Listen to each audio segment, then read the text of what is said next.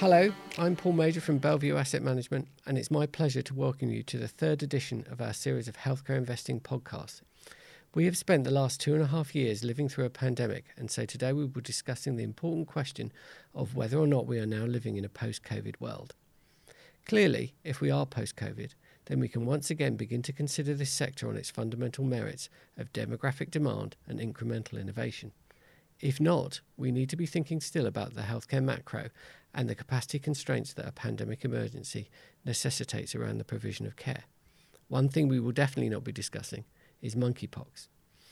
I'm again joined by Professor Justin Stebbing. Many of you will know Justin as a world leading oncology researcher, the editor of Nature's cancer journal Oncogene, and the author of 700 papers and counting. He was also previously chairman of Bellevue Healthcare Trust and a long standing member of its board. Quite where he finds the time for all of this should probably be a discussion in itself. What many of you may be less aware of is Justin's expertise in studying viruses. Many of his research papers were on HIV and viruses that live with us, such as herpes virus, and our immune response to them. A large body of his work showed that in patients with HIV related cancers, treating the HIV in turn treats the cancer. His natural interest in pathogens led him to take up the mantle of researching COVID, and in January 2020, he published a paper in The Lancet describing the use of artificial intelligence to find a readily available drug that could be effectively used to treat COVID. That drug was baricitinib. The AI predicted not only anti cytokine effects, but also antiviral effects using BenevolentAI's technology. He then led many of the mechanistic studies, working in collaboration with the National Institute of Allergy and Infectious Disease, that's the body in the US that's run by Anthony Fauci, and the drug's commercial supplier Eli Lilly. Baricitinib received an emergency use authorization from the FDA in November 2020. Subsequent trials, including Imperial College's famous recovery study, have confirmed it to have the greatest mortality reductions in hospitalized COVID patients requiring oxygen. On top of all of this, Justin has also written a book about the pandemic called Witness to COVID. I cannot really think of anyone more qualified to discuss this topic with. So, with that being said, let's get into the discussion. Justin, welcome. Thanks, Paul. So, firstly, can I ask you if we if we ignore countries like China and North Korea, would you agree with the widely expressed view that COVID is now an endemic infection and thus the pandemic is over? Yes, I would agree with that. Although it's very difficult to ignore countries such as China, considering its importance in the supply chain, the fact that they have a largely unexposed population. Many, such as myself, would argue a poorly vaccinated elderly population. Only last week we saw a paper in Nature with authors from Maryland, but also authors from Fudan University in Shanghai, predicting that opening up China would result in at least 1.5 million deaths at the moment. And although that's a small proportion of their population, the absolute numbers are enormous. So it's difficult to ignore that. We do live with it, but it's also difficult to ignore what's going on in individual countries because there's not so much testing or reporting in the US. Some estimates put the daily rate of infections at over a million. Yesterday there were 105,000 infections. Many people using wastewater surveillance and other metrics suggest that they're peaking there, but I don't quite see that at the moment. What is clear is that because of vaccines and repeated exposures, I would suggest the vaccines, the mortality rates and the incidence of severe disease requiring hospitalization has just fallen through the floor. So, in that respect, yes, we're living with it, but I would still say it's probably still twice as bad as the flu. Sure, and and you know you touched on China. We've seen some interesting differences. We're almost in a sort of two two speed world now. So, one of the other things that you read a lot in the in, in the media, and you touched on this with the reference to flu, is this idea that Omicron is somehow less severe than the original strains of, of, of COVID that we saw at the beginning of the pandemic. But if you look at what happened in Korea and in China, particularly in Hong Kong, where, as you say, you had a largely unvaccinated population, you had strategies that suppressed circulation of the virus, so innate immunity was very, very low. What we actually saw, particularly in Hong Kong, was actually quite a significant wave of mortality. So, what's the reality of this this notion that Omicron is somehow less virulent than the original strains of COVID? So, just touching on Hong Kong, it was incredible what happened there because they were regarded, like other countries like Singapore, Taiwan, Vietnam, as forerunners of preventing the pandemic for two years. And then we had a wave where the case fatality rate was probably about 4%, where elderly people were dying, and we heard stories like we heard from Milan in April 2020, even the NHS here, of patients in corridors. Um, structurally, we have alpha, beta, gamma, delta, which are all quite similar.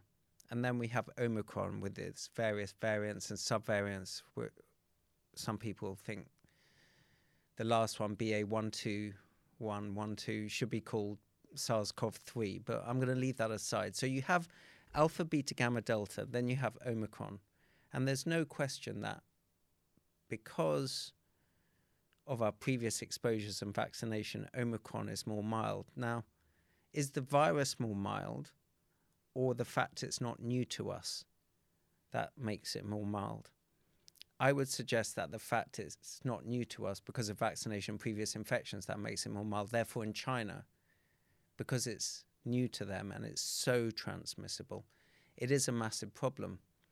Also, you made the point that as viruses go on, they become less mild. Well, you don't see that for HIV, you don't see that for influenza, you don't see it for Ebola. Even with HIV, there was an outbreak in Holland last year, which was incredibly pathogenic and severe, even with modern antiretrovirals.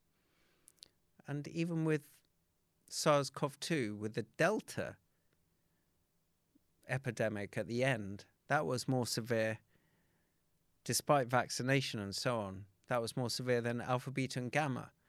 So, although Omicron does seem milder, I think that's because of our exposures. And I would liken Omicron in China to the original Wuhan strain in terms of its case fatality ratios and so on. So I don't see any evidence that it's getting milder, even though it is becoming more transmissible. Biologically, you can think of it on corners of a triangle.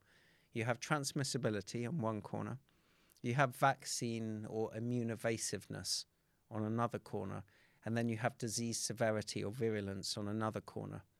Now, it's pretty unusual for all three to rise together biologically. So you normally maybe will have something more transmissible and less virulent, and maybe that is the case for the, this latest subvariant. But going forwards, I don't think we can predict how the different corners of the triangle will change.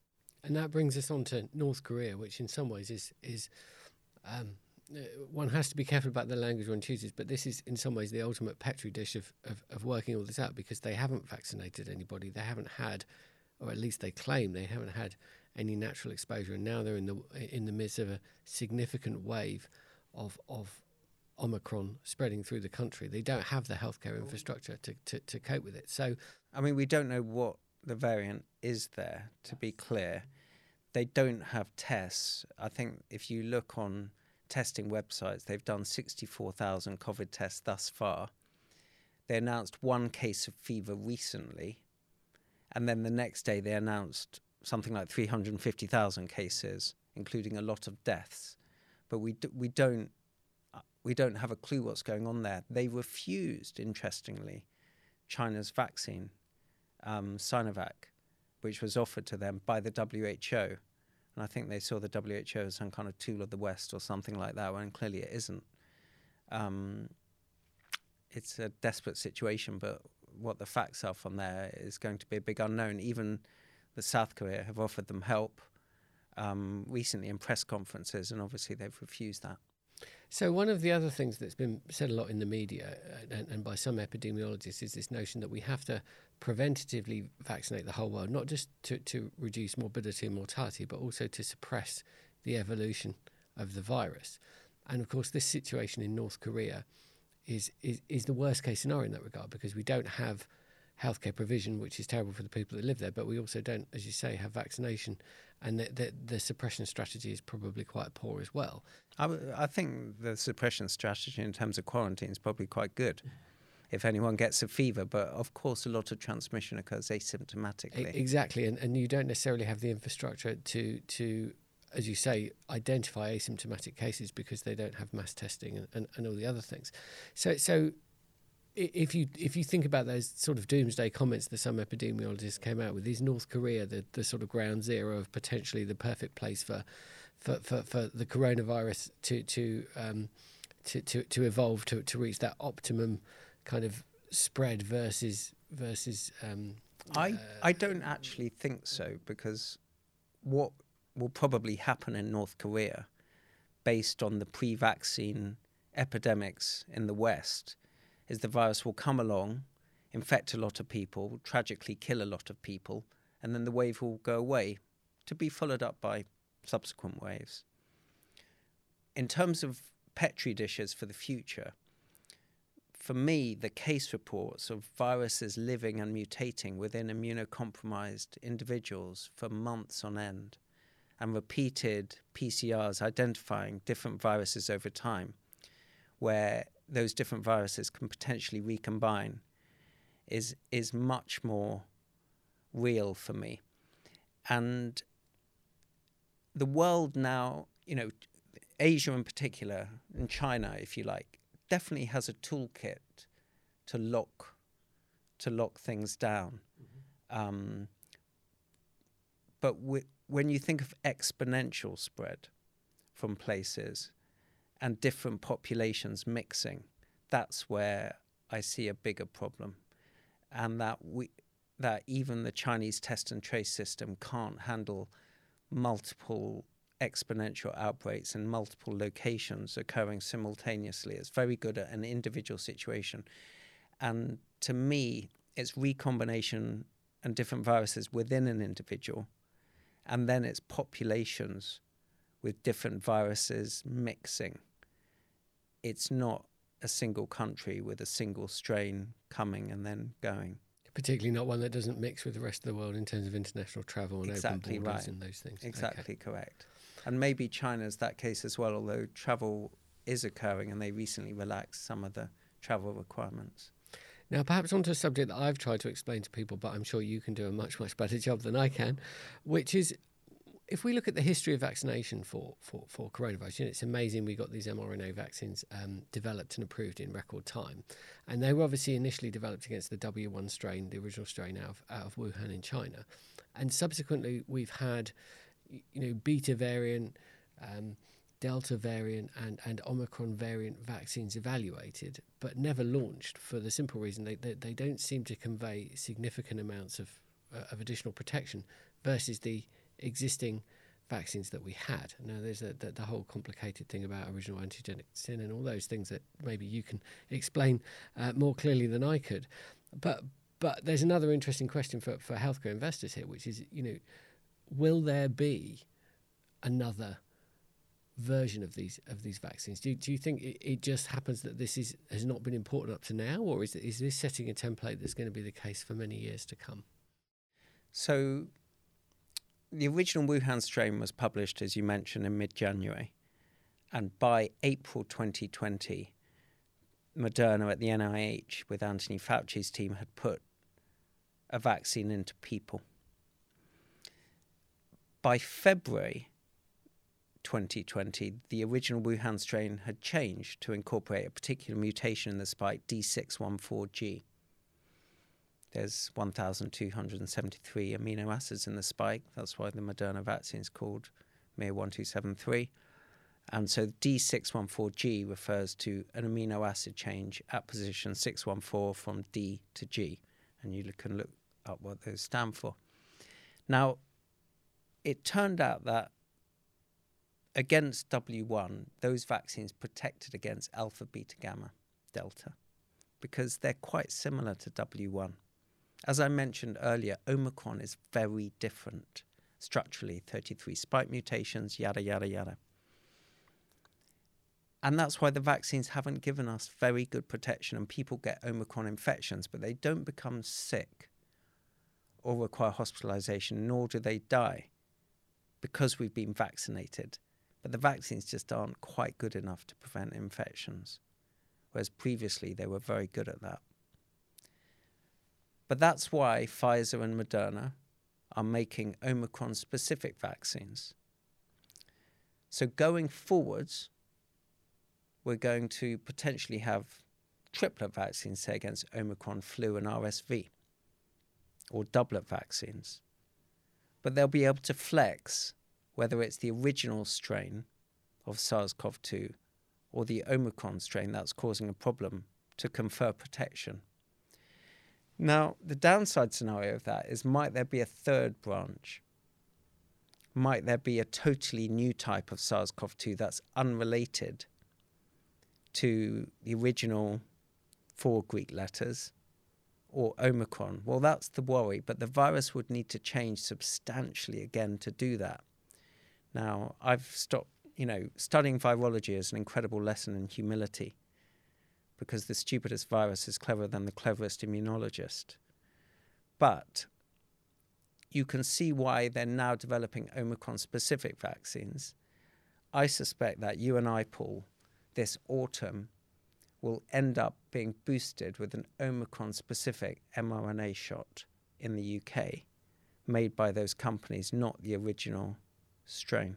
I think this is where a lot of the confusion comes from, though, because the advice to get boosted for a third or a fourth dose for vulnerable people over 50 has already gone out, and that, that program is already underway, yet those vaccines aren't available yet. So, so, so it, but they haven't gone through a regulatory. Yeah, our government's getting this wrong. Should should they be mm. saying actually, let's not vaccinate people for a third or a fourth time now. Mm.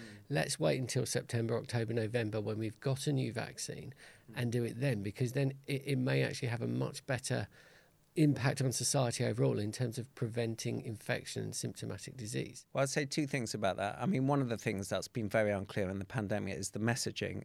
But if I was responsible for the messaging, I'm not sure I could do a better job. But only three days ago, the CDC changed its mind about a second booster. That's a fourth shot, saying everyone over 50 should have one. It's really, really hard because we're also trying to couple this with the fact that you don't know when the next wave may come, and there will be waves, number one. You don't know what the virus will be exactly at that time. We don't have regulatory approval for the Omicron specific shots and vaccine immunity wanes. So, to be clear, I mean, you said we weren't going to talk about monkeypox, but just as, as an aside, elderly people will clearly be very vulnerable to monkeypox, but they ain't going to get it because they've had the smallpox vaccine, which protects them for life as a live attenuated vaccine. An issue with the mRNA vaccines and other vaccines seems to be waning immunity after four to six months having too many vaccines doesn't seem to be too much of a problem as far as we can understand. So I actually think the guidance is fine that have a booster now and then this winter have an Omicron specific one as well. Well, that brings us on to an interesting, interesting uh, uh, next point, which is, is really talking about the perception of vaccination amongst the, the general population. So, one of the, the, the things, the challenges that we face now, and you've alluded to this, is that because Omicron was so different, all these people got second and third shots, and often around getting their third shot, they then got COVID because they got Omicron. And a lot of people are like, well, what's the point of all these damn shots if I'm just going to get ill anyway, you know? And and a couple of people made the right observation, which is is purely um, coincidence, that actually you were more likely to get infected in some ways if you've been vaccinated, probably because you were being less cautious because you thought you were protected, and therefore you're more likely to sort of pick it up in the community. But if we look at what's going on in the world, for example, you, you know, 18 months ago, the conversation was all about manufacturing capacity and access to vaccines. If we look now, Serum Research Institute in India, the world's biggest manufacturer of vaccines, it was making the Oxford vaccine in India for the COVAX program, the, the, the, the, UN program. They stopped making it in December. They've got some 200 million odd shots in inventory. They literally cannot give them away. And we're hearing about stockpiles going out of date all around the world. Uh, you know, from different states in the US through to, to countries that have barely vaccinated their population. There seems to be a growing reluctance amongst people. You know, what's the point? COVID doesn't make you sick anyway yada yada yada, as you say. So so are, are we? H- how do we how do we overcome that? Be- because to your point, the vaccines the vaccines wane. we're not out of the woods about strains that potentially could circulate through the community. Likely is not if they do, they'll, they'll, they'll pick off the most vulnerable in society. These are the things that inevitably happen. But for the majority of people who've already had prior infection exposure or some sort of vaccination, they don't really need to worry about COVID. So, how do you motivate those people to get vaccinated? Do they need to get vaccinated, or we just need to focus on the most vulnerable, given that the ability of these vaccines to prevent transmission is quite low? I know there's a lot in that question, but your thoughts? There's obviously now a massive excess of vaccines. There's also a massive excess of misinformation, which there's been throughout the pandemic anyone looking at the data can clearly see that the vaccines prevent severe hospitalizations and deaths. It's a lot of people are talking about next generation vaccines that enhance mucosal immunity, particularly nasal vaccines. We saw in the Lancet Respiratory Medicine this week a very interesting paper from CanSino in China where they boosted the previous adenoviral two shot vaccination program with a nasal vaccine, which was really, really interesting. But in terms of going forwards, one one thing that's happened throughout the pandemic is has been, a, if you like, a rheostat, a control equilibrium with regards to our natural behaviour. So everyone's seen infections increase, hospitalizations increase, and people have adjusted accordingly, stayed at home more, gone out less, been vaccinated. And I actually think the behavioral response to the virus has actually been really impressive in the West. Certainly in Europe, I'm not so sure about America and certain, if you like, Republican states. But I think the reality is is that most elderly people who are most at risk are happy to have repeated vaccinations. I think for middle-aged or younger people, they'll they'll actually modify their behavior accordingly to the threat that they see. And thus far, more recently, I think it's actually been a very appropriate response. Um, I don't think we're going to be locking down again ever, actually. And I don't think repeated vaccinations are harmful. And I think it's up, up to the individual, but the people that are the most vulnerable, elderly people, will have repeated vaccinations. So I'm not I'm not worried from that respect. And if other people want, you know, are happy to live with it, that's entirely their choice. And and let's talk about this because it's an important subject. Let's talk about this repeated vaccination uh, point.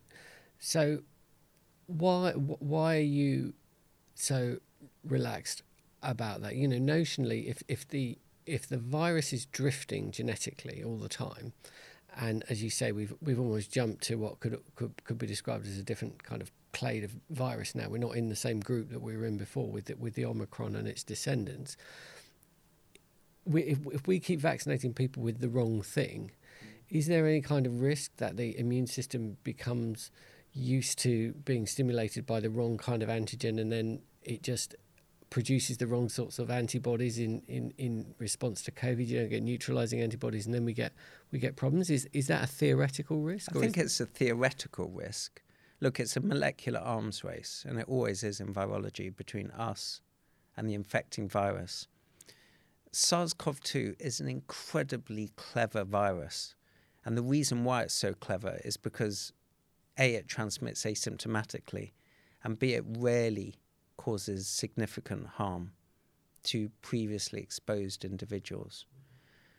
What we've seen so far, practically speaking, is that the vaccines against W1 stop you getting very sick from Omicron.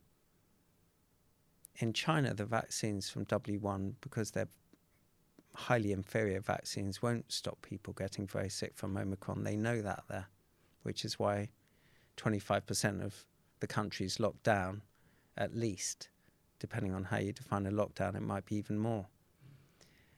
And all I can talk about is not the theory, but what we've seen. And the data are really, really clear in terms of the decent vaccines preventing severe disease. But apart from that, the data is very unclear about transmission, about new strains, and so on is there a theoretical risk of original antigenic sin or producing antibodies against the wrong virus, I think it's unlikely, but it is theoretical. Do you think we just have enough data to, to dismiss those to, to a large extent? At this to point? a large extent, yeah. Okay. Now let's talk about China. China's come up a couple of, of, of times already, and as you say, it's the it's the sort of um, manufacturing engine of the global economy, as we know. Um, it's a pretty, to, to many Westerns, I think, terrifying, terrifyingly autocratic uh, society. And, and we know the situation on the ground for a lot of people is they're effectively locked up. Some people are locked up in the factories where they work, and they have been for months in order to keep the uh, economic machine ticking over. But we're, we're seeing in all the data um, economic production is down, the economy is, is, is suffering, you know, property transactions, all the normal kind of things that go on in, in daily life are a problem. You and I know there isn't an effective healthcare system for the vast majority of people in China. Only if you live in really in a tier one city do you have even the possibility of accessing what we would define as adequate healthcare. As you said, their vaccines are not very good. They haven't bothered particularly enforcing vaccination amongst the elderly and most vulnerable, and they're very dismissive of the vaccines because they know they don't work very well anyway. I'm not sure that's why. I think they believe in traditional Chinese medicine, and because of a zero COVID policy, why do you need a vaccine? Why do you need a vaccine against something nobody's got? Yeah. So, so, so we're in this interesting situation where they are self-harming through the policy that they have, but the alternative is to admit your vaccines don't work, import vaccines from the, the, the, those horrible American people, and then have a mass vaccination of your of your country, which is uh, effectively an admission of failure for the government because you're turning back on the it depends who you're talking about in the government. Well, yes, and uh, yet we have this important uh, uh, Congress coming up uh, in November at the end of the year, and any kind of a volte face from senior leadership seems very unlikely before then. So, so what what what would you do if, if, if you had if you were advising the Chinese government and, and, and when would you be doing it? And then against that, what do you think is realistic? So I think Xi's senior government is ideologically tied to zero COVID policy. And this latest strain of Omicron is 35% more transmissible than BA1, which itself was 30% more transmissible than Delta, which itself was more, and so on. Compounding. I think case counts are relevant in China because they're going to be very low, and the minute they open up, they're going to increase. I think that you can look at individual statistics of individual cities. So, for example, in Shanghai, only 60% of over 80 year olds have been vaccinated fully, whereas in Peking, it's 80% of over 80 year olds, thus, maybe explain the lockdown differences between the different places. I mentioned the paper in Lancet Respiratory Medicine of a nasal adenoviral booster to the previous adenoviral vaccines. And there's a lot of vaccine programs in phase one, phase two, phase three trials led by Abogen and Walvax, which has an mRNA vaccine, which seems to have an unusual side effect profile, including a low white blood count and fevers in, ev- in almost everyone. I, despite dissenting voices, for example, a senior Chinese politician visiting university last week without wearing a mask, despite dissenting voices, I don't see how they can open up. Before the Communist Party Congress this November that you mentioned, I can't see senior government being anything other than risk averse. And I'm aware of many discussions there about white labeling Western vaccines. But consumers want to know where it's come from. As you know, there's been a deal since early 2021 between Fosun Pharmaceuticals and Pfizer, or between BioNTech. But apparently, the Chinese FDA wanted to know all the details about manufacturing. So that became a bit of a sticking point. So it's not entirely as everyone presents. But they're clearly between a rock and a hard place, between an immovable object and an irresistible force. And without vaccinating more people, I don't see how there can be any other change right now. I don't see what they can do. I don't see how they can open. Despite, so on the one hand, everyone says it's untenable, they can't continue the economic damage, the damage to GDP. We've got to keep Chinese exports open. Everyone's moving away from China now. What are they going to do on the one hand? On the other hand, they, because of arrogance, pride, you know, admitting their vaccines aren't that good, other reasons, a combination of all of the above, they won't have a white labeled Western vaccine. And so I'm pleased I'm not the one advising them because my advice would be to vaccinate the population with decent vaccines. Also, if you look at their booster program now, it's coming a long way after the primary vaccination program. Who knows what antibodies people are left with? Um, various incentives are being tried. You've just got such a huge number, such a huge absolute number of elderly people who are essentially unvaccinated against an ideology that zero COVID, the zero COVID policy is essentially enshrined against the third point, which is an incredibly transmissible variant, much more so than the original Wuhan strain, probably twice as transmissible. So, elected government officials in places are being told to lock down places, and with that, people have still been dying of COVID or with COVID or lack of food supplies and so on. But if you look at the news out of Shanghai and people not getting food deliveries and struggling to get that, it's not that different to what we had here in some ways in April 2020. Well, we'll, we'll come to that in a minute, but but because of the transmissibility of the new strain, yeah, this is this is a game of whack-a-mole where you, you can't keep up with. But you rate. can't keep up with whack-a-mole it, yeah. because of exponential growth in yeah. multiple ca- testing, test and trace and their ability to test millions of people in a day, trace contacts of contacts so rapidly works really well for individual outbreaks. It doesn't work well for multiple outbreaks happening in multiple locations. Yeah, it's a challenge, isn't it? And and do you think there would be any point in revaccinating everybody with the the the existing vaccines that they have? The I think there's ones? data. There's a recent couple of recent Hong Kong studies showing that three shots of Sinovac protect from severe hospital protect from protect from severe cases with Omicron. So if that's eh, sorry, if that's the case, what, why do you think they haven't then started a, a mass revaccination program? They have, but I think, as you said, many people don't live in tier one cities. We're talking 1.4 billion people. We've seen they've they've witnessed Hong Kong on their doorstep, where even with Hong Kong's vaccination rate, which was high, many people from Hong Kong having the Pfizer BioNTech vaccine as well, the death rate there, and they're saying that with the transmissibility of it, the only solution is to lock people down. I mentioned 24.5% of the GDP in the country in lockdown, but 70, but intercity travel is down 75%. So it's clearly a national problem.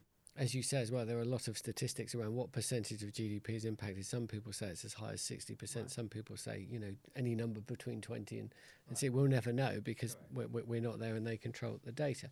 And that raises an interesting point. If you look at Britain as, as an example, you know, there was a lot of criticism of the government response toward COVID, but one of the consequences of the way we've dealt with it is we've had this continuous low level community mm. transmission. And when you look at Hong Kong, for example, versus you, you know the UK and what happened with, with, with, Omicron, do you think that low level continuous exposure has been unintentionally a benefit to yeah, society? A bit like variolation, some people say, and that masks let you get a low dose of a virus so you get sort of auto vaccinated. Probably. I mean, Omicron has been referred to as nature's vaccine, and there are papers suggesting that it might be, and there are papers suggesting that the antibody response against Omicron is very poor quality, short lived, not very strong, all those kind of metrics. I generally trust the latter papers, just in terms of the quality of research that I've seen that Omicron as an infection is not a good vaccine versus having a real vaccine because you know, when viruses infect you, they stun your immune system as well, unlike a vaccination. Sorry, Paul, I forgot. Do I think that? So I do. I do probably think it has been advantageous to us, provided that the infection to us hasn't been new, and it's not new. in the West anymore, but it's new in many places in China. And you touched on the contentious subject of, of, of lockdowns, and, and you said you didn't think we, we'd, we'd have another one here. I think there's a separate question of whether or not the, the, the population as a whole would, would, would tolerate another one. And the, the challenge we have is when you start looking at all cause mortality, I don't need to talk to you about cancer statistics. You know those better than uh, anyone that will be listening to this podcast. But uh, there's the secondary things. You know, we're seeing the number of children referred mm. to mental health services in the UK has doubled in the last two years, and there isn't the capacity to deal with that. And that's because during a critical time of of, of adolescence when you're trying to develop all those social skills and those important things, or even for very young children being socialized and learning to share, they didn't get those opportunities, mm. and now you know they're at school and people mm. people are struggling to cope. So, do you, the, the lockdowns are a double-edged sword, very very clearly. Do do you think, with hindsight, that we use them judiciously? I mean, you know what it's like. If you look at your friends, fifty percent or whatever number will be virulently anti-lockdown, and other people will just want to stay at home and clean every door handle with an alcohol swab three times a day, right? Just as an extreme. It's very difficult to thin, you know, to thread the wire that makes everyone happy. And it's very easy to criticize. I actually think, on balance, that we've actually done a really good job in terms of the way lockdowns were used, the timing of lockdowns, the types of lockdowns, because there are many different types of lockdowns.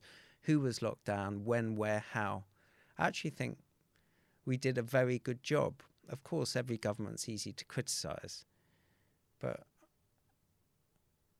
even compared to other countries like America and Sweden, even, I think our policies were on the whole driven by science, with some notable exceptions. And I think as a result, hundreds of thousands of lives were saved here. Mm.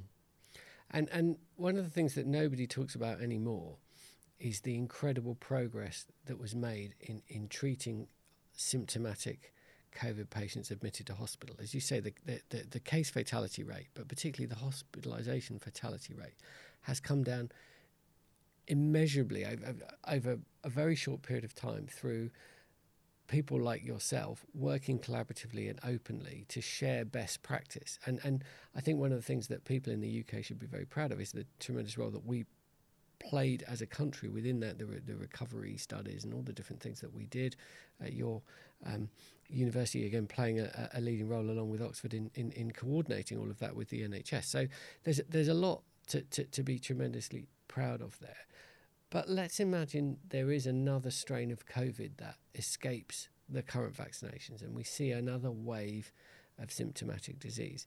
Are you satisfied yourself as a clinician that we've made sufficient progress in treating those patients who are who are suffering from COVID to the extent that they need hospitalisation, oxygen therapy, possibly uh, ventilation, that we're not going to see similar waves of, of, of mortality as last time. And within that, is the issue still treatments need to be better, or, or is it is your concern? Would your concern be more about the physical capacity of the system to give everybody the treatment that they need? you can think of all viruses in a two by two square vaccination treatment. So for HIV, they're great treatments, no vaccination. Hepatitis B, good treatments, good vaccination. Hepatitis C, great treatments, no vaccination. COVID, good vaccination, okay treatments. With the new variants, they predictably evade the monoclonal antibodies. Interestingly, at BenevolentAI, we work to identify host proteins, so our own proteins that the virus needed to get into cells and how we would block that. That's how we came up with baricitinib. So that's variant non-specific. But it's not just about baricitinib or any individual drug, it's about a sum of improvements.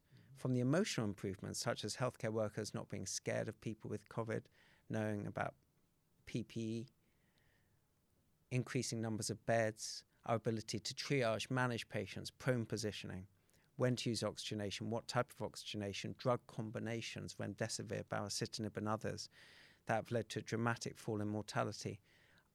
I th- still think there's some way to go for hospitalized patients. If you look at the great new drugs out, Paxlovid from Pfizer, Merck's Molnupiravir, and the antibodies, they only work well in the pre hospitalization setting.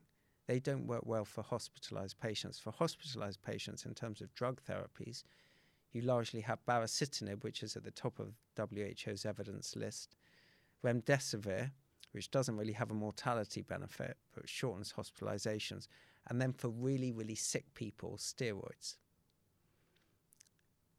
Thus, evidence would suggest that we have some way to go in those individuals. And is there is there a risk now that again with the perception of COVID being something that people don't have to worry about, there isn't the resources going into researching better treatments for those hospitalised patients, or, or, or, are you? Obviously, you'll be much more aware of what's really going on than than, than our listeners. Uh, are you satisfied that those efforts are still continuing?